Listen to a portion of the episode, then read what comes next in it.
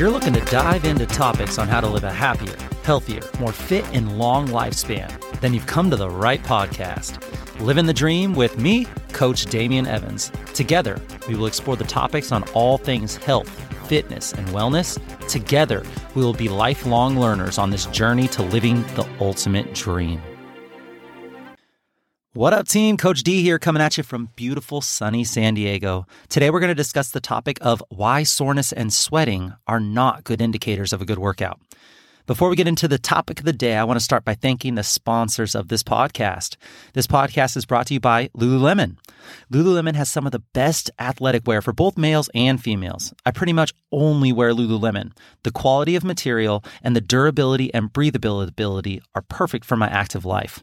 Another one of our sponsors is Dirt Food.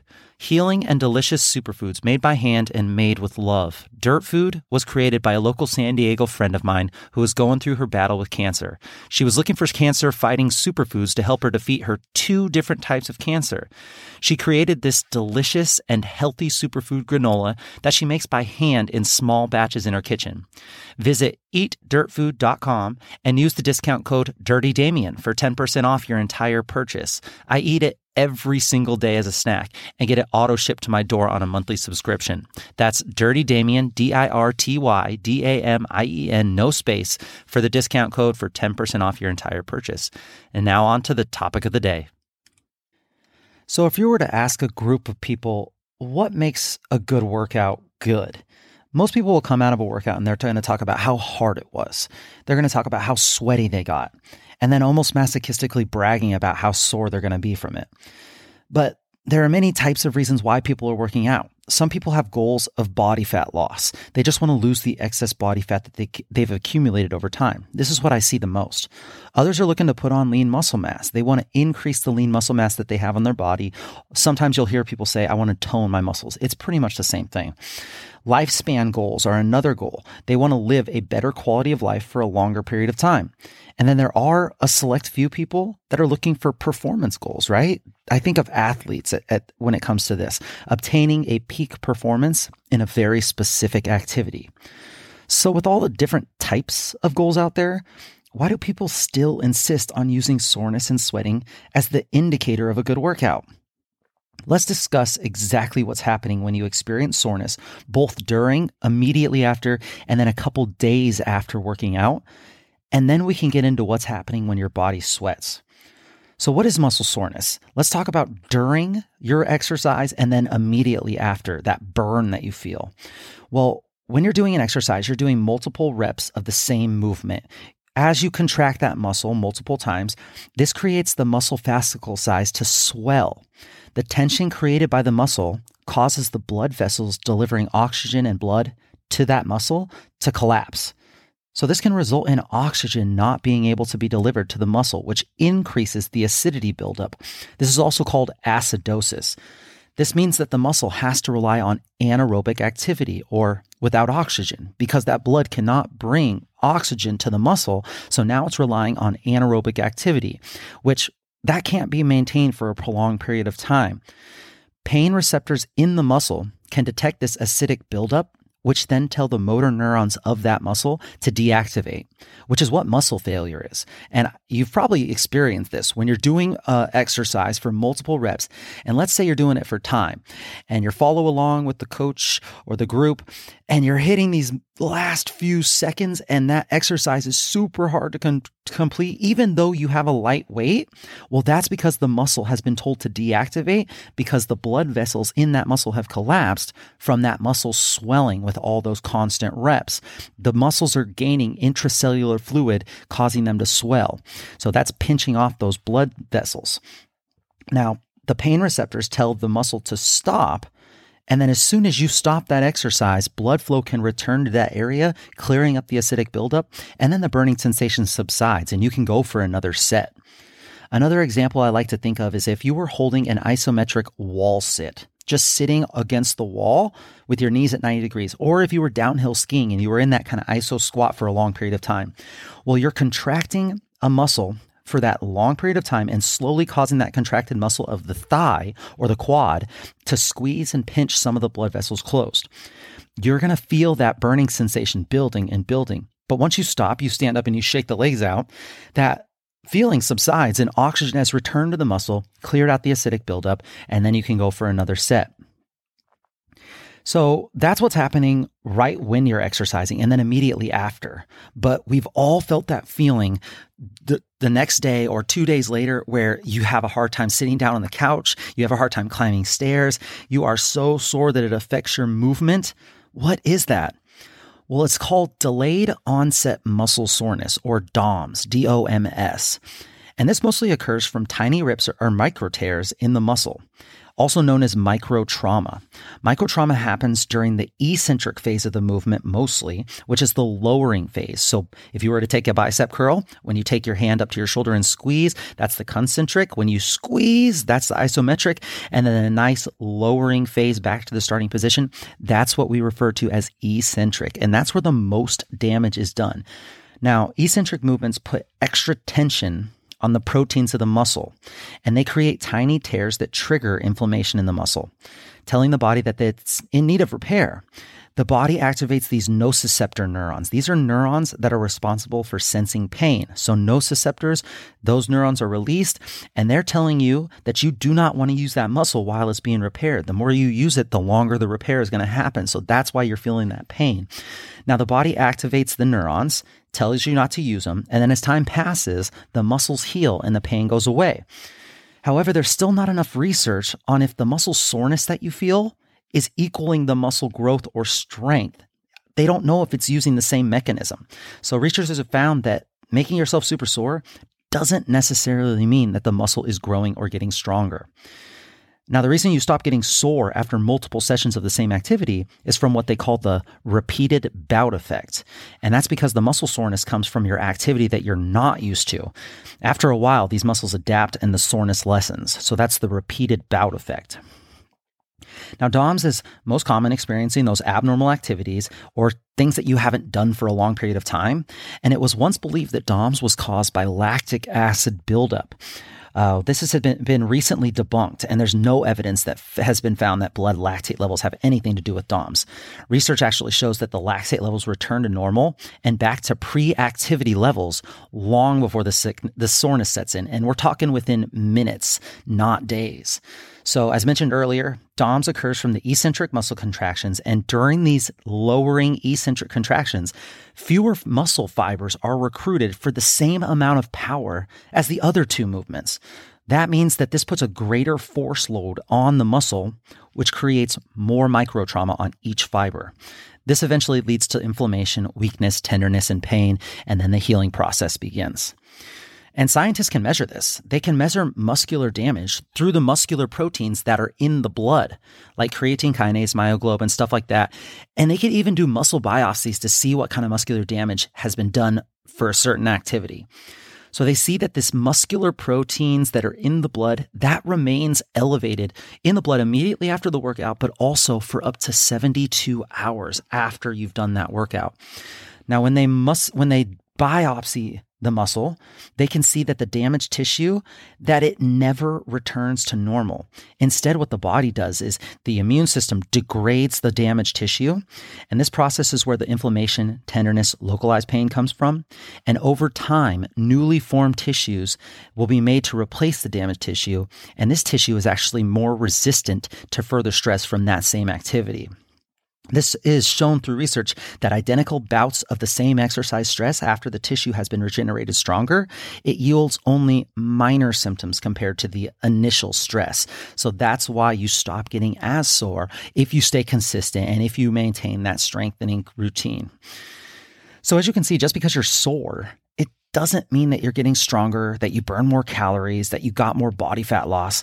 You're actually creating a stress to the muscle and now a small amount of soreness can be a great way to stress that muscle enough to get an adaptation to let the body to build it back stronger and better. However, if you are too sore, you could be doing more harm than good and actually taking you further away from your fitness goal.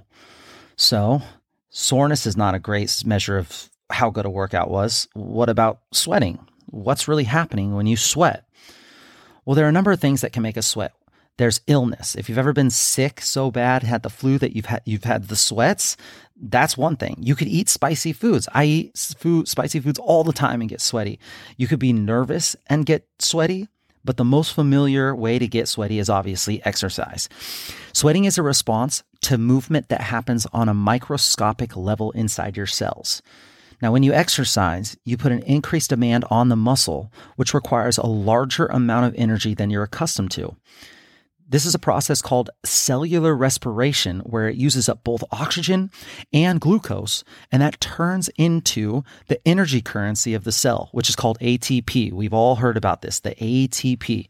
This is done mostly by the mitochondria, which is the powerhouse of the cell. So the more that you work, the harder the mitochondria have to work to break down that ATP, the energy currency of the cell.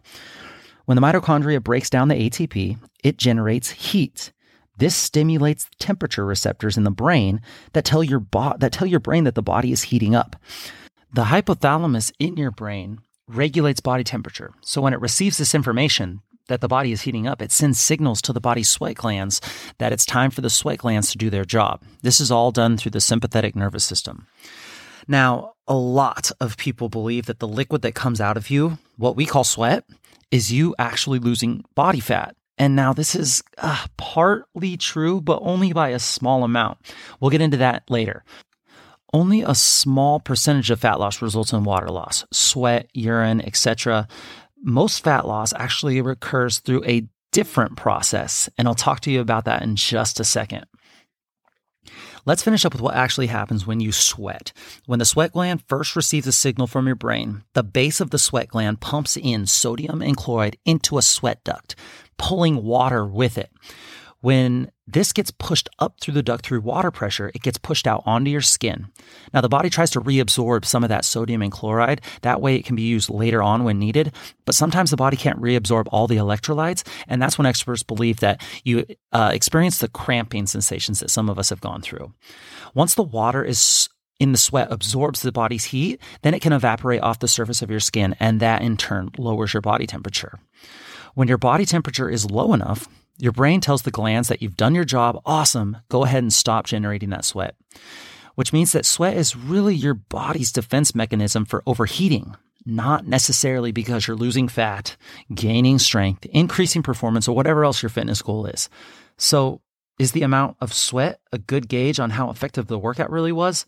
Research says not really.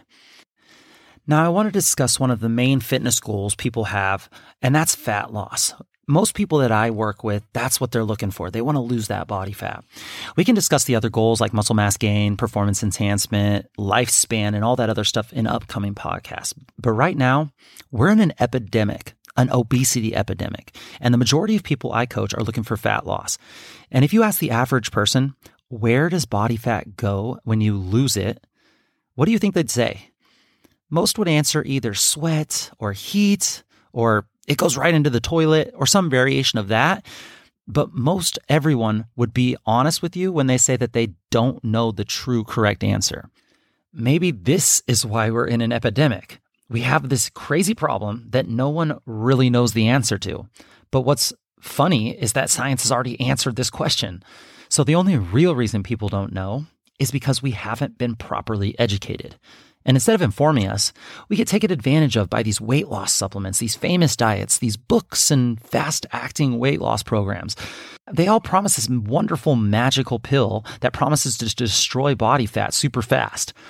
We need to better educate ourselves on how to understand the how and the why behind fat loss. Once we have that information, we can attack our fitness goals with a game plan that actually works and is healthier for a more effective and long run than any of those other things that I just mentioned. So, this next part is a little sciencey, so stick with me. The chemical equation to human body fat is made up of a bunch of carbon, a bunch of hydrogen, and a bunch of oxygen. So, body fat is carbon, oxygen, hydrogen, which, if broken down, makes up a bunch of CO2, which is carbon dioxide, and H2O, water. So body fat broken down with a bunch of carbon, a bunch of oxygen, a bunch of hydrogen makes a lot of carbon dioxide and some water. Now, some higher level chemistry is done to find the equation, but what they found is that if you take fat, you add oxygen to it, it creates carbon dioxide and water. So to way oversimplify this process, when you inhale the oxygen, it binds with fat and that creates carbon dioxide and water. Now, all of this stuff that I'm mentioning the carbon, the hydrogen, the oxygen it all has weight. They all weigh something, they have mass. So, this is why when people say if body fat is lost through heat, they can't possibly be right because you can't change mass into energy. It's called the conservation of mass. And what's crazy to me is that we actually use calories which is a source of energy. It's the amount of heat energy needed to raise the temperature of a gram of water by one degree Celsius. So, how are we using calories, a source of energy, to help us navigate and measure how much food we eat? This just isn't adding up to me. So, let's get back to how do we make fat? How does carbon dioxide and water become fat? Well, plants actually make fat. Well, they make the sugar, and then in turn, we eat the sugar, and our bodies make fat with it. But plants start it all. Plants take carbon dioxide, they take water, and a chemical called chlorophyll that holds it all together. And then that plant uses sunlight to bind everything together. This is what they call sugar or glucose or fructose. When we ingest food, our body breaks down the bond between the glucose and the fructose through digestion, and then the molecules enter our bloodstream. After the molecules get into our cells, then we can use them for energy. And very simply put, that's how we continue to live. Now, when there are too many molecules in the blood, the body does what? They store it as fat. And once we have too much fat, that's when we start to get obese. And that's that long process to why we are where we are. So the big question is how do we lose body fat? And where does it go? When you lose weight, you're losing atoms biologists at the University of New South Wales did a breakdown of where exactly these atoms go when you lose fat. You're actually losing it through, drumroll please, yes, you probably guessed it, the breath that you exhale, the carbon dioxide and water. A really cool video explaining this on YouTube is The Mathematics of Weight Loss by Ruben Meerman. So if you go on YouTube, search The Mathematics of Weight Loss by Ruben Meerman, a really cool 15 to 20 minute video pops up. I highly recommend watching that. The experts figured out that if you're losing 10 kilograms of weight, you're losing 8.5 of that of CO2, around 85% exhaled right there out your breath. And then only 1.5 kilograms of water, around 10 to 15%. Urine, sweat, tears, maybe. It depends on how hard you're working out or how mean your coach is. But that's crazy to me. How are we losing all this body fat through the, the carbon dioxide that we exhale? So, if soreness and sweating, not a good indication, what is a good indication of a good workout? Well, first you have to have your goal clearly defined. What is your fitness goal and define it? Most people talk, they're going to be concerned with the body fat loss and the toning of muscles, but some people are looking for a better quality of life, longer, more independent lifespan. Some people are looking for strength gain, and a select few are looking for aesthetics, just want to look better. All of these are amazing, clear goals that a person can strive for. But once you have that goal, then you should shift your mindset from exercising, kicking your butt, just going in, getting it done, to actually training. Why should your working on your fitness be any different than a plan that you have to, let's say, save money or do your daily schedule. When you train, you have to have a clear vision of where you want to go and how you're going to get there. And you have to have check ins along the way to make sure you're on track. So, first, let's discuss how do you know if you overdid your workout? Well, how do you know if you went too hard? If you walk out of your workout thinking you need to go lay down, or if you're so spent that it affects the rest of your day, or if you want to go home and sleep, you probably overreached. You should feel accomplished. You should feel calm, a little energized. That small endorphin rush that they always talk about should be there. If you feel like you beat yourself up, then you went too far. If you're planning for the long haul and you have a long term goal in mind, then it's better to work out and leave a little bit left on the table than to overtrain. If you're frequently injured, or if you're always in chronic pain, or you easily get sick and you can catch small, frequent colds, then this is a good sign that you're overtraining. If you're still sore from your workout three days later or longer, then you definitely went too hard. Another great indicator that you're overtraining is if you have decreased performance. This is huge. When the weights start feeling heavier, you start feeling slower, and you start feeling more tired than usual, you may need a rest day. Now, if you measure your workout success with sweat and soreness, it requires you to have a ton of motivation. Think about it. If you go into a workout saying, I want to sweat as much as possible and I want to get as sore as possible, that takes a lot of motivation to attack a workout like that three to five days per week or more. That's a lot. The problem with this is, is that motivation comes and goes. It spikes, it fades. You aren't tracking anything, so you can't see any objective numbers showing on your progress. You can't know if you're on the right track. You're literally just abusing your body with no game plan on where you want to go. A good workout is one that you have well programmed with exercises that get you closer to your fitness goal. It focuses on the long term, slow, continual progress, not the fast track, the magic pill route. If you see a program that says lose 30 pounds in one month or anything like that, you know that either it's too good to be true or it's only going to cause more damage and bounce back in the long run. I personally believe that if you treat your exercises like a skill, and you're trying to get better at that skill every time you practice it, you will find so much more greater satisfaction in your results. Rather than just thinking about your workout as a portion of your day where you punish yourself for the things that you've eaten, you'll be more likely to achieve your fitness goals through consistency and slow, gradual progress. So if you're doing a squat, you're constantly working to try to get more mobility in a larger range of motion. You're trying to get stronger in every part of the movement. You're trying to perfect your form. You're keeping your toes right where they need to be, your knees in line with those toes. You're stopping your chest from falling forward. You're trying to take it one rep at a time. The best quality rep you can possibly bring before you go for another rep. And then if you can't perform that rep, with perfect form, then you regress the movement and you keep burning from there. So, like with a push up, a lot of people have trouble with push ups.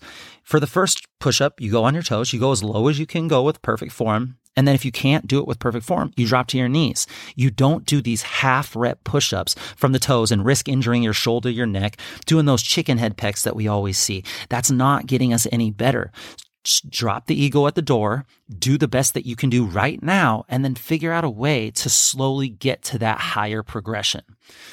You must take time and stop and think about the real why behind why you're working out. Why are you training? Yes, body fat loss, right? But why is body fat loss important to you? Is it the health that you get? Is it because you have better quality of life? You can chase your kids around?